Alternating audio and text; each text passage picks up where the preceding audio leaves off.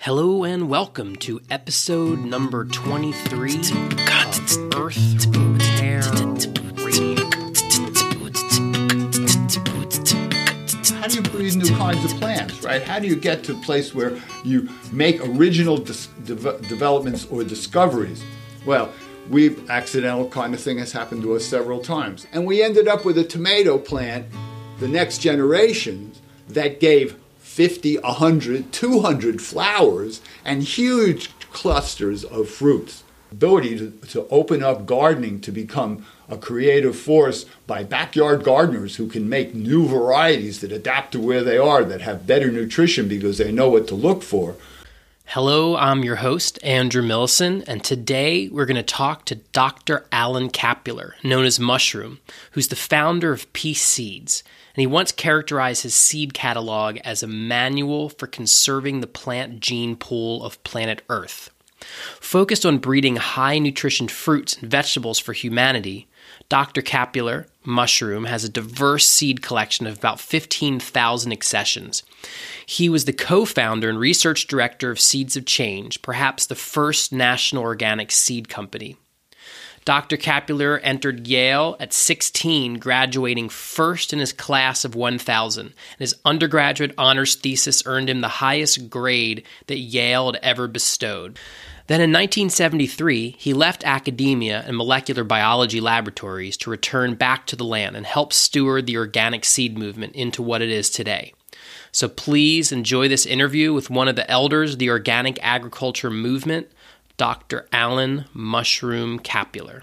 Good afternoon, Mushroom. How are you doing? Well, thank you. Yeah, this it's so great. Usually I'm doing these interviews over Skype or over the internet, but here you are sitting in my living room because you live down right down the road from me. So this is great to be sitting here with you and your lovely wife Linda here. So um I wanted to start by talking about your vision of the biodiversity of the world. I mean, I know you've built this kinship garden that I've visited that reflects the evolution of plants through the ages, and so you obviously have a lot of insight about um, how the world has shaped itself. So I was wondering if you could speak to that a little bit and to the the kinship garden that you've created. Most of us don't have a really good idea about how old we are. So you say, how, how old are you? Oh, I'm 40, I'm 30, I'm 10, I'm 116. Actually, how old are we? So if we look inside our bodies, we see cells. We got about 100 trillion cells. And in the 100 trillion cells, there are organelles in the cells, like ribosomes. So, what is a ribosome? A ribosome is where proteins are made. And proteins are made on the ribosomes because the information comes from the nucleus, comes from a DNA molecule, which has an RNA copy of a certain set of, a certain gene, and that goes to the ribosome and is translated into sequences of amino acids from sequences of nucleotides. We have about 20 to 25,000 genes, human beings do. So if we got 20 to 25,000 genes, they're all being read through ribosomes. And the ribosomes, where'd they come from? So we go from being animals, hominids, Homo sapiens, to being warm blooded, to being diploids. We have two sets of chromosomes, one from our moms and one from our dad. What? We got two, we're diploids. We're all hybrids. So there's one observation. Everybody you know is a hybrid. So that sort of makes it somewhat more realistic to talk about. Well, what if you're a hybrid? You got a, one set of chromosomes from one parent and another set from another parent. How far back does that pairing of chromosomes go when you've got mammals, animals, when you've got birds, AVs, when you have uh, reptiles, and you've got turtles and you got lizards, and all those are animals. They go back, and the body plan for the animals, including the genetic information to make the bodies with arms, with fingers, with brains, with sensitivity of all kinds, whether it's sound or sight, those go back a half a billion years. So we got about a half a billion years to look at the animals. And before the animals, how'd you make the animals? You made them from microbia, from little, little, little critters of all kinds. And those little, little, little critters, they go back another half a billion to one and a half billion years. And then in the beginning, you had populations of organisms called viruses them the oldest kind. And when we get to us now, human beings, everybody you know, the body they have has a set of chromosomes with 20 some 25,000 genes. And yet the genes are built so that there's single copy genes, one of that, one of that, one of that. On chromosomes, we got 20, 23 pairs of chromosomes. We got on, uh, or is it 12 and 24? You got chromosomes with single copy genes, and in between those single copy genes would make the functions of your eyes that see and your ears that hear and the sensitivity you feel and the heart that beats and the lungs that breathe. You got 174, most people have 174 viruses living in their lungs. They don't even know they're living there, right? We don't talk to viruses. But we could talk to viruses because they're the oldest ancestors we know about that come through billions of years of what we call evolution on this world. And here we are sitting here at the current time with 8 billion people, Homo sapiens, who are in the process of eliminating, destroying at, uh, every kind of level of the diversity of life that remains with us. Because it's not like what happened a billion years ago, or half a billion years ago, or a hundred million years ago, or a hundred million years ago is when the flowering plants, maybe 125 million flowering plants came to rise in this world. So if you want to look at life and what its diversity is, okay, plants, something we can all appreciate, whether it's for their flowers or their buds or their fragrance or their medicinal healing properties, those uh, 400,000 species of angiosperms. That's just angiosperms. We're not talking about ferns. We're not talking about conifers. We're not talking about mosses or liverworts. We're just talking about one group of what we have here, and they weren't here 150 million years ago. They were not here on this world.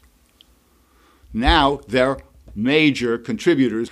And now we're at the place in diversity where what's happened is flowers, blooming flowers, pollinated by insects more than wind or water. But there are so many different beautiful. Oh, so we're hybrids. So we can make hybrids. The, the question is so what is it? We got a population of 8 billion people, and the males and females uh, interbreed, right? Well, they're the same. They interbreed, males and females right? You get one set of chromosomes, another set, you make a diploid. We're all diploids. So, what happens in this population of diploids when we freely mate among all the different kinds going back 100,000 years, or go back to your grandma and your grandpa and go back to their great great great grandpa and grandma, and we'll go back and how far you go back, and you got Homo sapiens, and you got maybe 10 million years Homo habilis, one of the other species. You got other species. So here you've got all these genes reflecting diversity in humans. Right now, they found, right, Neanderthal has, we 5% of our DNA is Neanderthal DNA or something like that. So here's another species that was interbreeding from different species. So actually, when we call them hybrids, the population of all the breeding kinds is a Grex. So get that word, Grex, because Grex has to do with populations of interbreeding organisms and how you make diversity in the fabric of the breeding. Because you take the chromosomes and they pair up and they cross over and they recombine and then you have viruses that come along and they come in through the membrane and they migrate to the nucleus and they put in another piece of a little piece of DNA or a little piece here and there or they cut it over here and cut it over there and they rearrange it and they make new kinds of possibilities think about it if you have 23 pairs of chromosomes and you got uh, thousand genes on each chromosome, you got 23,000 genes. So, so, that's what you got basically. On every chromosome, you got about 1,000 genes. And the 1,000 genes, they have single, that's means single copy genes. Then you have all this other stuff between them that's regulating how active those ingredients are. This is a system that's taken billions of years to evolve. So the Earth's life story is very ancient, and the diversity we have now, you can look at it through the perspectives whether it's algae, whether it's bacteria, whether it's which kind of what viruses, whether it's mammals, whether it's sentience, whether it's ecocentric, violent destroyers of the biodiversity, because there are more important things in people's lives when they consider that. Is it okay to cut down old trees? Is it okay to destroy forests? Is it okay to make a world which doesn't have the kind of diversity that you can look at? Uh, an example uh, daisies. So, daisies have all kinds of, of there are 25,000 different kinds of daisies. Well, there's also 25,000 different kinds of orchids right? So now, how do they relate to one another? The orchids are monocots, the daisies are dicots, and so they have. So if you want to get a map in your own mind about what the structure of diversity is, you begin to realize that every plant in your house, every plant in your yard, everything that's made out of stuff can be mapped back to what it was that it came from. Where did it come from?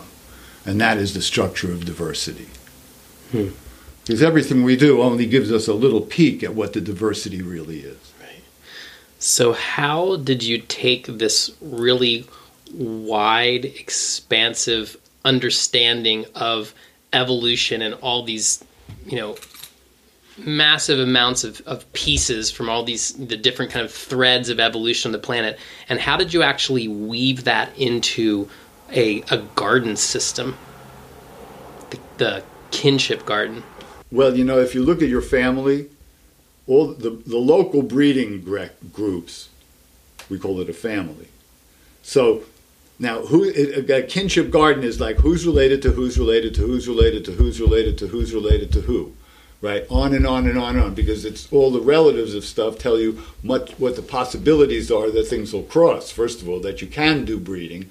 Uh, if you try to take a pumpkin and cross it with a squash, uh, you might want to know which species it is, for example. So there's Maximus and papos and other species. Uh, there's a bunch of other of species. So, but you need to know those things, and sometimes between what are called species, they cross too, because that, it's not always clear who named what for what reason. Right? The taxonomically is one thing. Oh, kinship gardening. So the kinship garden was to say, well, okay, sunflowers. There are 50 species they mostly grow in the United States. That it's the it's the major major uh, Helianthus family of species that grow in the United States, and there are occasional crosses between them.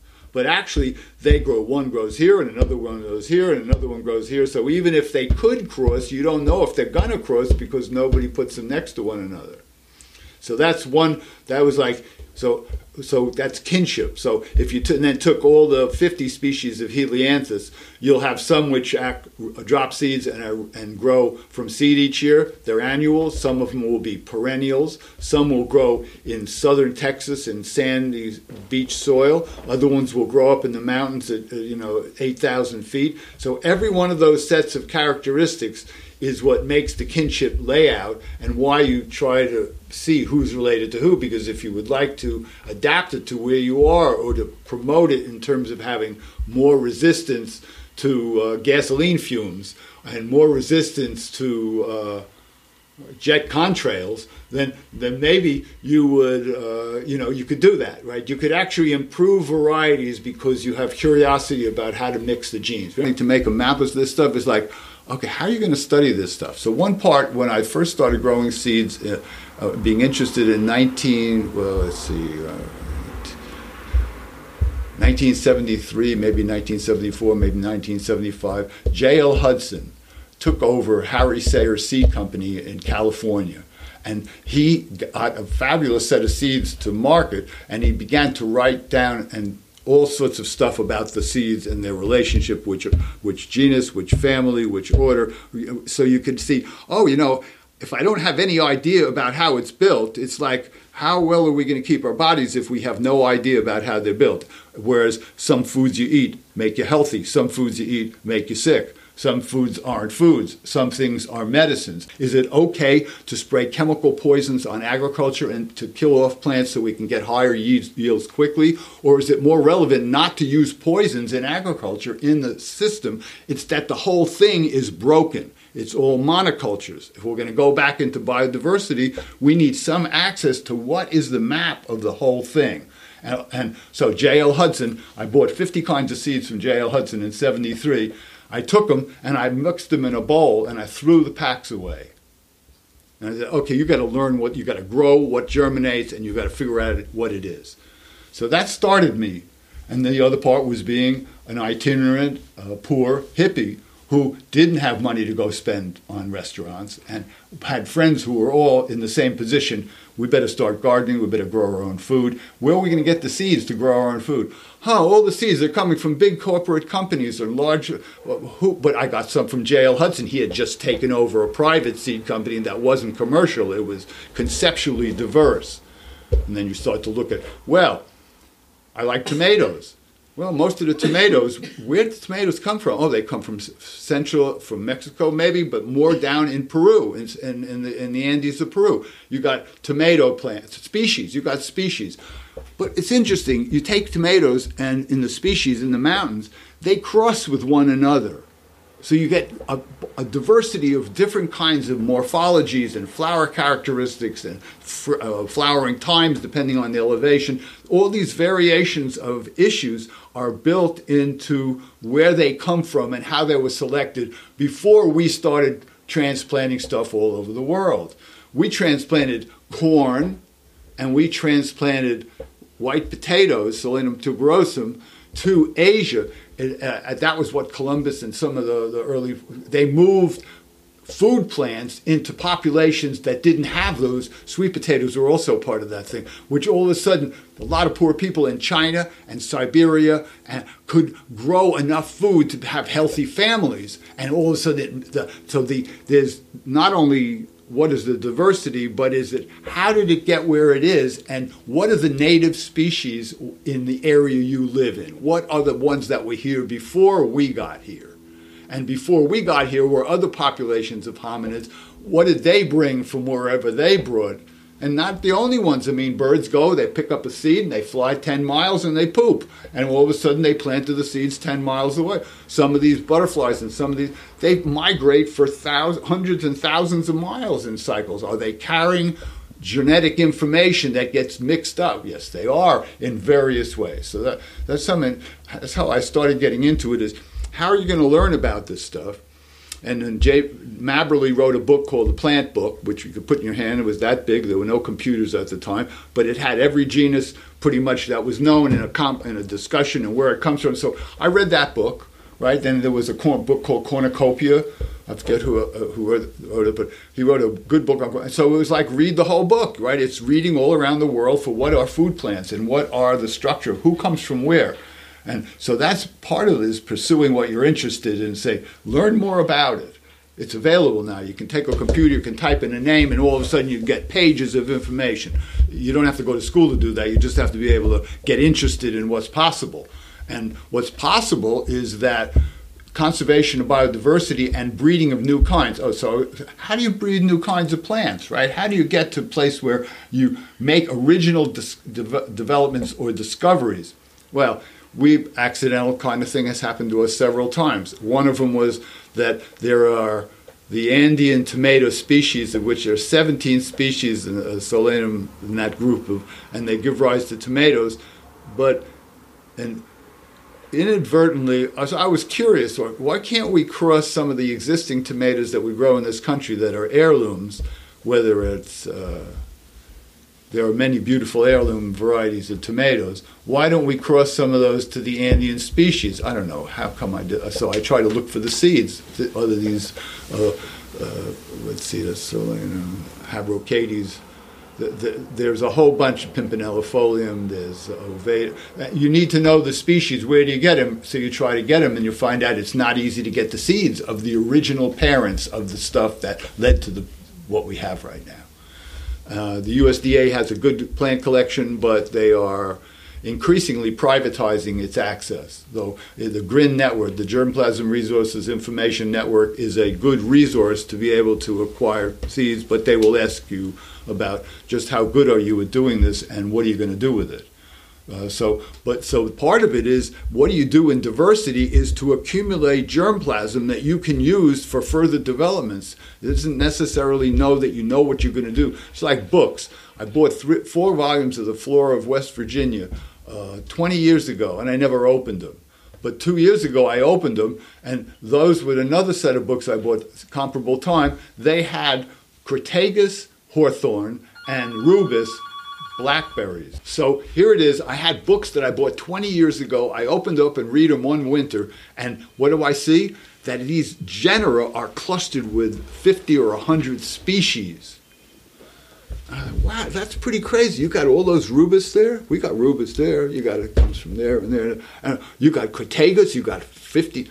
And then you you look at that and you say, well, maybe it's not that at all. Maybe it's just the Grex. Maybe that's how it really works. See, I didn't know about this stuff. Grex was a word that came from the orchids that had to do with one species that was found in Asia. And anyway, that Can was. you define Grex again? Oh, Grex means a flock in Greek. Okay. It's a flock. So a Grex is a flock, an interbreeding flock. You know, uh, uh, one of, I forget which of them, uh, uh, maybe it was Delano or was it Kustra, asked me to question. You see that flock of the flight of geese? How old are they? Which generations of geese are you watching fly there? Is that an old, you know, and they switch the leadership and the thing rotate. But at the same time, are those geese, are some of those geese 15, 20, 25 years old, and some of them are only three years old, right? And all of a sudden you have a population, that's a Grex. In, in a new, it's a new word, a new term, Yeah. because it has to do with uh, how you're going to mix. If you look at varieties that people garden, they pick out certain uh, individual name cultivars that have been in population for 10, 50, or 100, 500 years. But suppose you want to have a question like, I want to have tomatoes that grow where I live and thrive when the soil is wet and cold and don't get fungus diseases that happen through the late fall uh, blight season. How do I how do I do that? Right? Then you find out that all the tomatoes you have, they all set seeds, pretty much, the ones you buy. Well, they all set seeds, so they're self-fertile. Otherwise, they'd be. And if you grow them up, you find out the one you collected as what's next generation. So they're self-fertile, and but if they're self-fertile and don't cross with anything, you can't adapt it to anything where you are. Right. So here it is, 60 years of tomatoes that everyone's been growing, and they're all non-adaptive cultivars. Hmm. Well, you could do the same thing. A, a, a, guy, Dave Christensen, did some things with corn, where he grew corn in the Rocky Mountains at five to eight thousand feet, and selected for thirty years, and got after killing off thousands and thousands and thousands of corn plants, seedlings, he ended up with some that will come up in cold, wet weather, made of starch corn that grows in cold, wet climate. So I read that, I heard him give a talk, and I thought, wow, this is good work, nice breeding, good idea. I mean, all the time you're watching the cold come in, the snow and the freezing and the corn plant. Every once in a while, you get a corn plant that's not going to die, and it survives the cold. And then you so, but I don't like starch corn. I like sweet corn. What? So I, I wrote him a letter. Can I have some of these seeds? I want to buy some seeds from you so I can. Uh, uh, do some work. And he said, "What are you going to do?" And so I said, "What do you mean? I'm not going to tell you what I'm going to do. But but I, what I will do is I'll talk to a friend of mine who already." Because that seed that he didn't want to give, let me buy from him, was already being sold by a Stokes Seed Company in New York for three years. It had already been pri- public domain seed. But a friend of mine had a pound or two of seed. He gave me a pound of seed, and I crossed it to an heirloom from the East Coast, white corn. Uh, Luther Hill was called. 1903 he was a superintendent of a school luther hill and he liked to look at stuff and he figured out this was a any white corn that has so i crossed oh but it comes up in cold wet soils right? So uh, i could cross it to his starch corn and reselect it out and make an interesting polycultured sweet corn that comes up in cold wet soil right? So it was like oh, that's how you go. uh, You know, so your mind says, how do you go do these things? What are the genes that that'll influence the behavior? So with the tomatoes, here it is. The tomatoes were all inbreeders. They never crossed anywhere in the United States for 50 or 100 years. And if you cross an Andean species with a species that came from that was called the grape tress tomato. So we crossed Habrochaites glabratum with with uh, uh, grape tress tomato of small uh, yellow uh, fruits, maybe 10, 20 on a thing. On, and we ended up with a tomato plant, the next generations, that gave 50, 100, 200 flowers and huge clusters of fruits. So, I have any idea? It outbred. So then people would take some of the centiflora tomato, 100 centiflora, you know, and, and they would put it, in, and they would cross to their own other plants in the yard, and you begin to have a way to adapt those plants that you like to grow because they're heirlooms or because they're great tasting or because they're interesting or because you, anyway, they do well. With or, and you can then continue to adapt the tomatoes so they come up rather in when the snow comes down and the spring is about to start usually a lot of plants are going to wait quite a while before they start to make seedlings. But if you can do the right breeding you could uh, enhance them to come up a month or two months months earlier. And partly what we're doing in diversity is how do we feed ourselves the right nutritional characteristics? A good idea is the what you, you look in your eye and you see retinal purple. That's a retinaldehyde that's 15 carbons long, I believe. It's cut in half from a from a carotene uh, carotenoid pigment that's 30. So you, and and then it ends up giving you the visual purple in your eye. And then around then in the retina of the eye there are two there are rings of uh, lutein and zeaxanthin two more carotenoids. Those three pigments help you from going sunlight, uh, blue light, sunlight can hurt your eyes, and you can go blind as you get older from cataracts and stuff. This has to do with being able to say, oh, we should have foods that have yellow pigments, like zeaxanthin, that have orange pigments, like beta carotene, and that have lutein pigments. All those three go into your eye well, isn't that about nutrition? Shouldn't we be growing those varieties that allow our eyes to see and better? So that's just an example about how you would go about in every kind of characteristic. There are analytical ways of looking at the plants and figuring out how can they be allies in help, helping us have better health.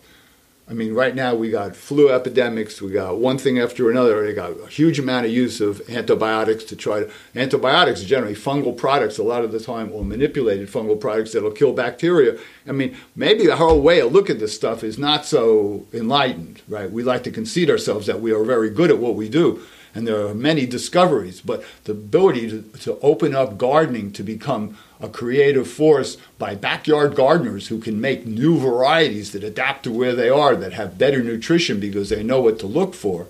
Uh, that is what we work on. Yeah. You've talked about the what biodiversity is like and a lot of the intricacies of how it is formulated and arranged.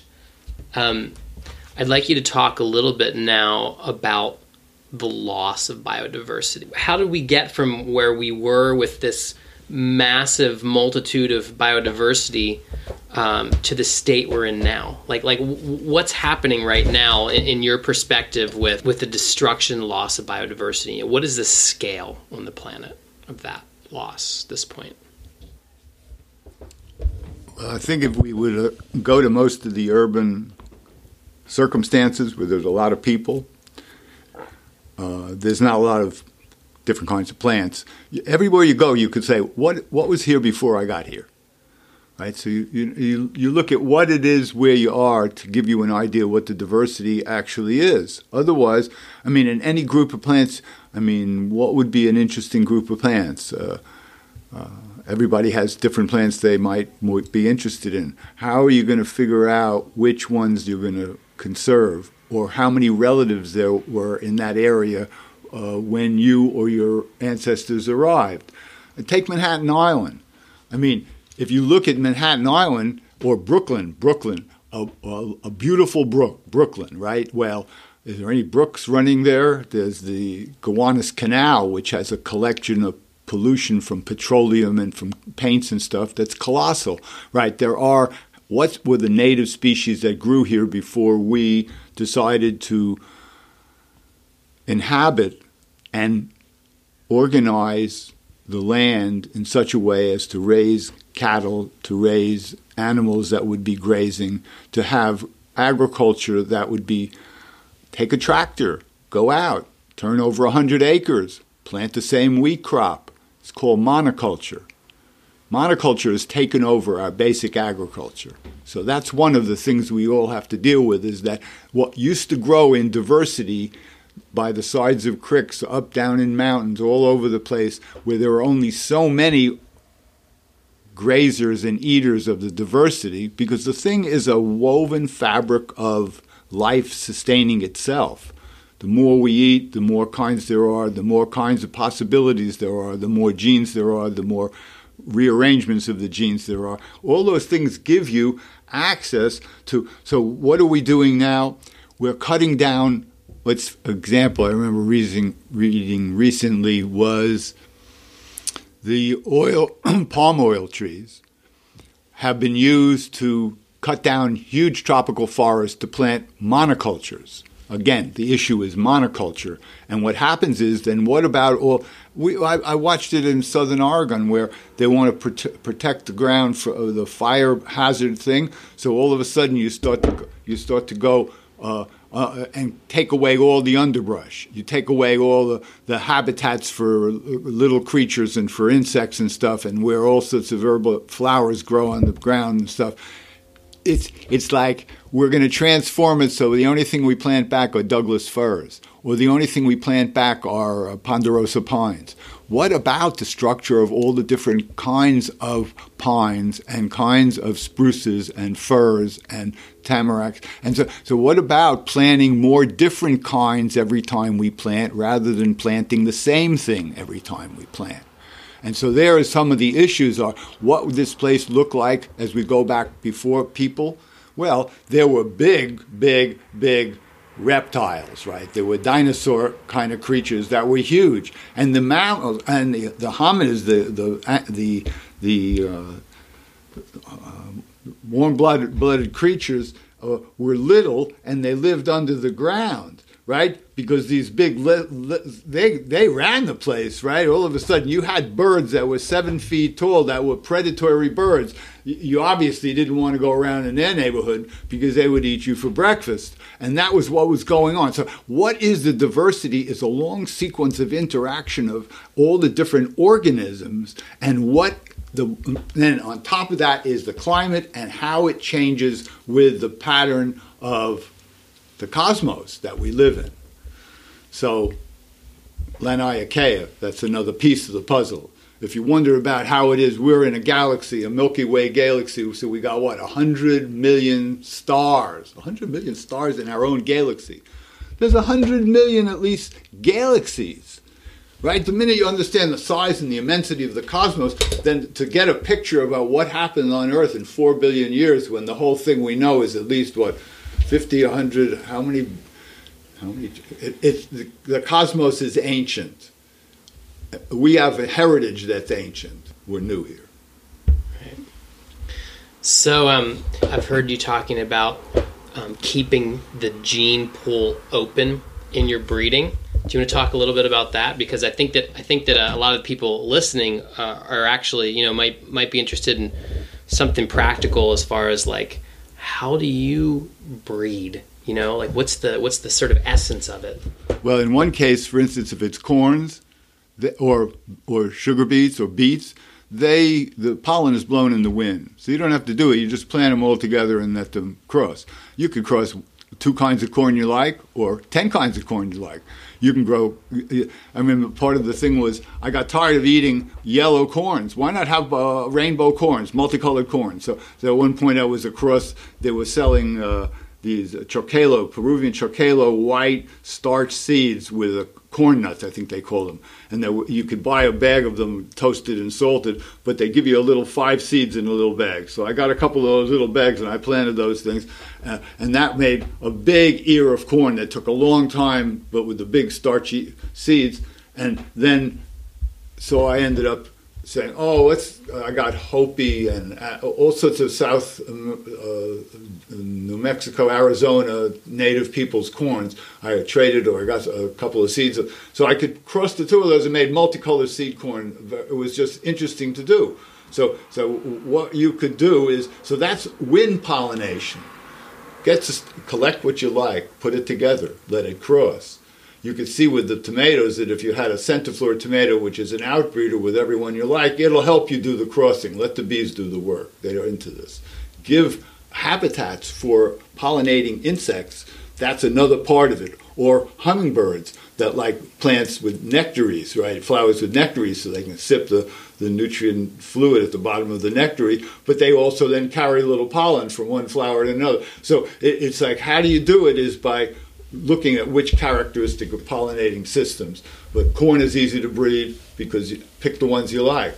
Uh, when you get to ones like we would like peas, so we like snap peas and, and, we like snow peas. And so, okay, let's make some rainbow colored snow peas. Well, it took 10, 15 years to be able to make a purple podded snap pea or yellow podded snap pea, or now even red ones. And, and so, more developments of interesting rainbow colors, and, and that was how do you do it? You had to find a parent that had a purple pod, even though you wouldn't eat the pea because it was like cardboard, but it was purple. So that was one of the parents. Then you need so it's looking around for what characteristics are held by which cultivar is what you accumulate as your data set, right? With which you can then mix it if you either hand pollinate it or let the bees, the bumblebees, or or, or the hummingbirds, or uh, the water. I, I, always get a feeling that if you water plants that are that the water, the pollen goes in the in the water, and the water splashes, and, and so you got another pollinating mechanism. Mm.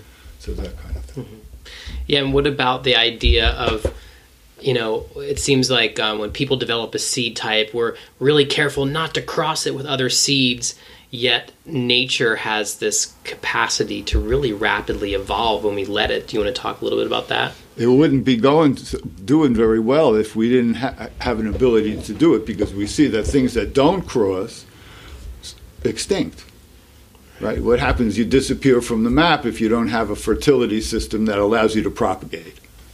So you got it exactly right it's just uh, yeah. and it's but, but, i mean i remember the peas. I thought how am i going to cross peas? I don't know how to cross peas so I said, Oh, I remember I saw a book a long time ago when I was uh, 15, 16 in which it was there's a paper, it was famous papers in genetics. And so one of the papers was a, a, a, a Mendel's article translated into English from German uh, on on breeding peas, and in that it showed drawings about how you looked at the flower and opened up the flower and, and could and then how you did it, right? So I said, oh, good. So I read Mendel, and then I went and did it. Do you have species; they belong in a family. the family in plants is like the sunflower family, Helianthus, is many species, 50 species. So the species are one thing, and the next thing is the family. And then you get to the order, and that's the daisies. Sunflowers are daisies. So you got one in, it, it, one inside the other, inside the other, as, it, as you build the whole thing until you get to the place where you got all flowering plants. But some of the flowering plants uh, have uh, how you would the petaloid structure. Uh, monocots are generally threes, and dicots are generally fives and fours in number of petals, and then you can double them or triple them or quadruple them. So the, there's a lot of characteristics that lead to unity at a bigger level. Than, but the unity at a smaller level is that you're really uh, mints. There's what 8,000 species of mints, but salvia, the genus salvia, has 800. No, there's 8, 800 species of salvia in all these sages and their relatives. 800 species. That's its own thing. And there's other places where coleus and and uh, basil and they all cluster together with a bunch of other genera. When you look where they come from, you find that the reason they're genera is because some came from southern South America, some came from Southeast Asia, some came from Australia. Right, the, the original locations where they arose. Uh, an example of that kind of thing is uh, the South America and Africa once were together like this. Most of the solanums come from South America.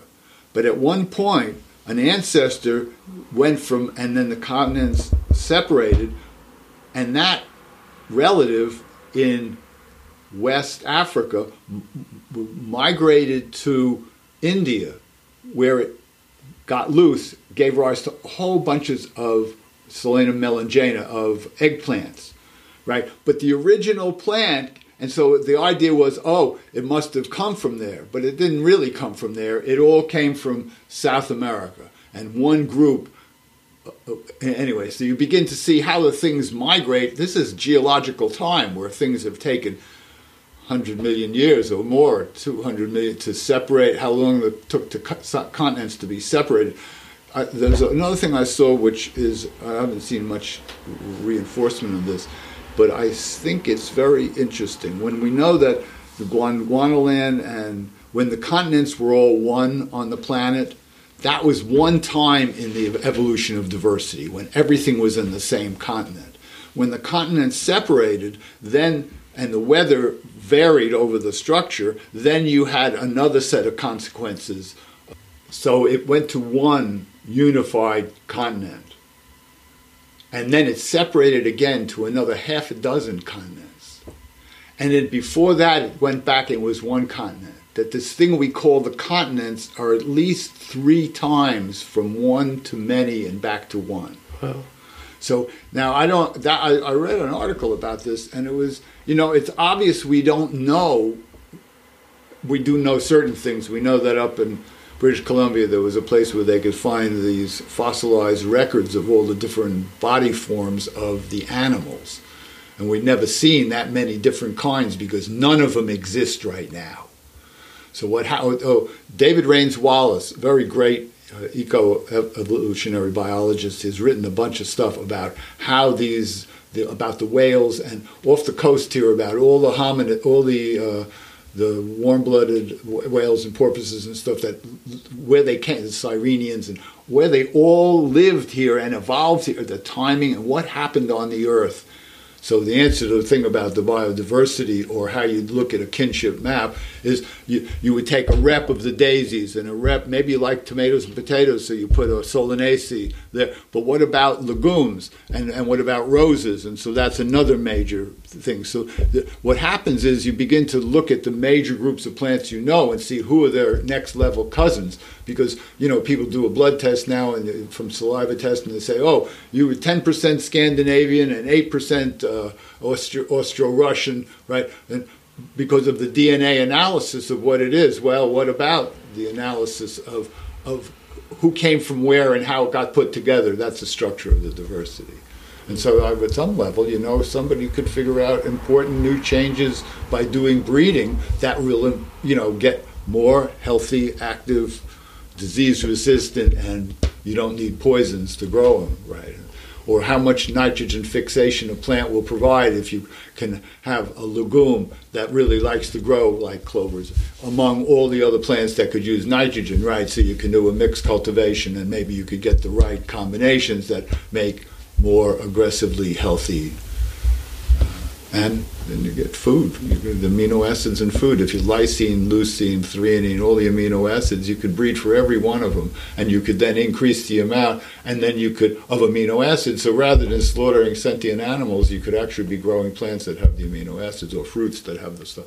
I mean, there's a lot of potentially great discoveries. I mean, the, the DNA helix was a great discovery because it puts the pieces together. Then protein synthesis was a great discovery because you could see how the code of the DNA got translated into the code of amino acids, which made proteins, which ended up making what we see architecture, stature, blooming time.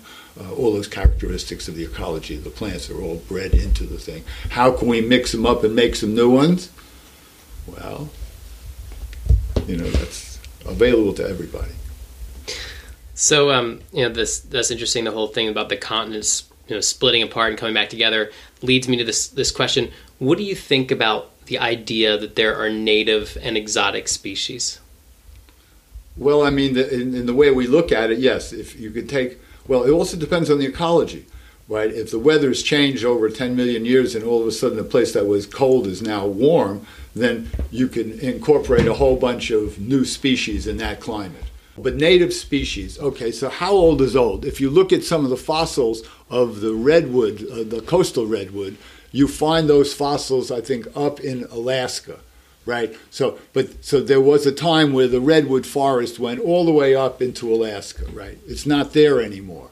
Now, some of it disappeared because uh, the weather changed in such a way that it didn't propagate, right? Another reason is because we cut it all down, right? And another reason is because we sprayed herbicides that inadvertently killed it. Uh, its mycorrhizal companions that it needed to grow, or stuff like that. So, uh, do you feel like some areas should be reserved for plants that are in a sort of short time frame native to a particular area? Well, I think it's interesting to grow native species which are disappearing. And anything you can look around and realize, oh, there used to be a. I mean, I remember there was a lomatiums.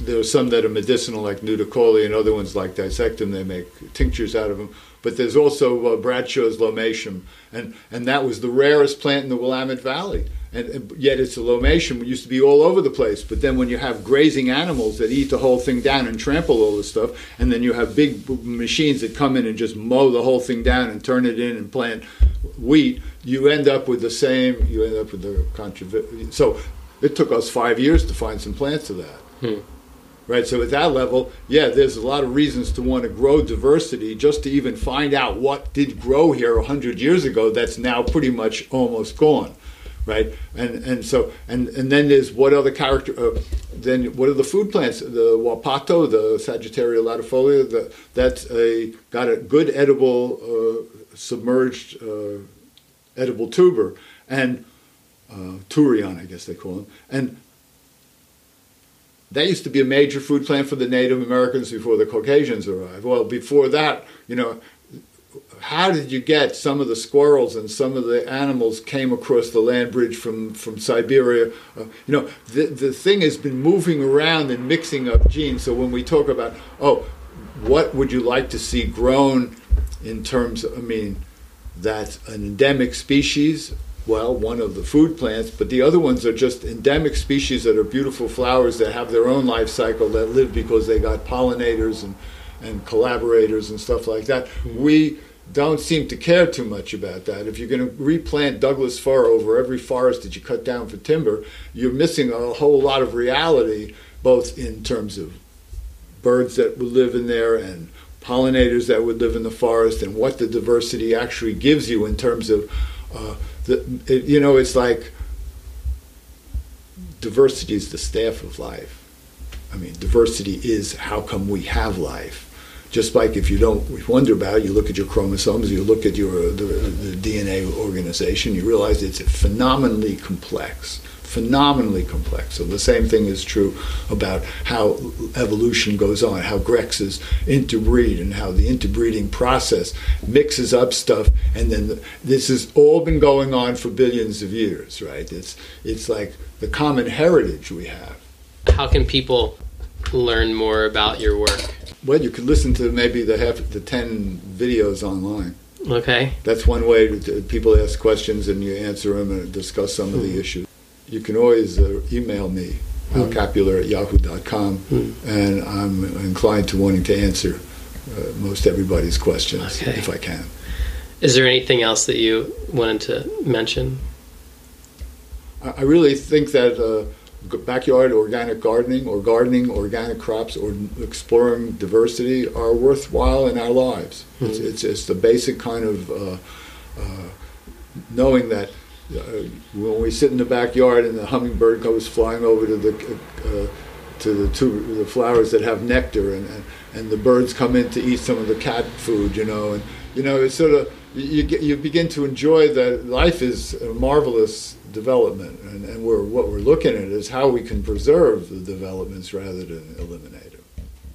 All right. Well thank you so much for coming by hanging out here in the living room for an hour and, um, Forget about your website. Oh, I forgot that. Yeah, yes, that's a good one. Also. also, his thank you very much. There is peaceseedslive.com which is a website that gives a good deal of further papers that I've written and stuff that we've talked about and developments about uh, about talking about GMOs, talking about uh, uh, the structure of soils and the way that the living system all puts it together and, and how we got into this stuff. Because there's one of the papers there is called 30 Years After when Linda and Al Venet and myself got together and founded Peace Seeds and, and why we did it.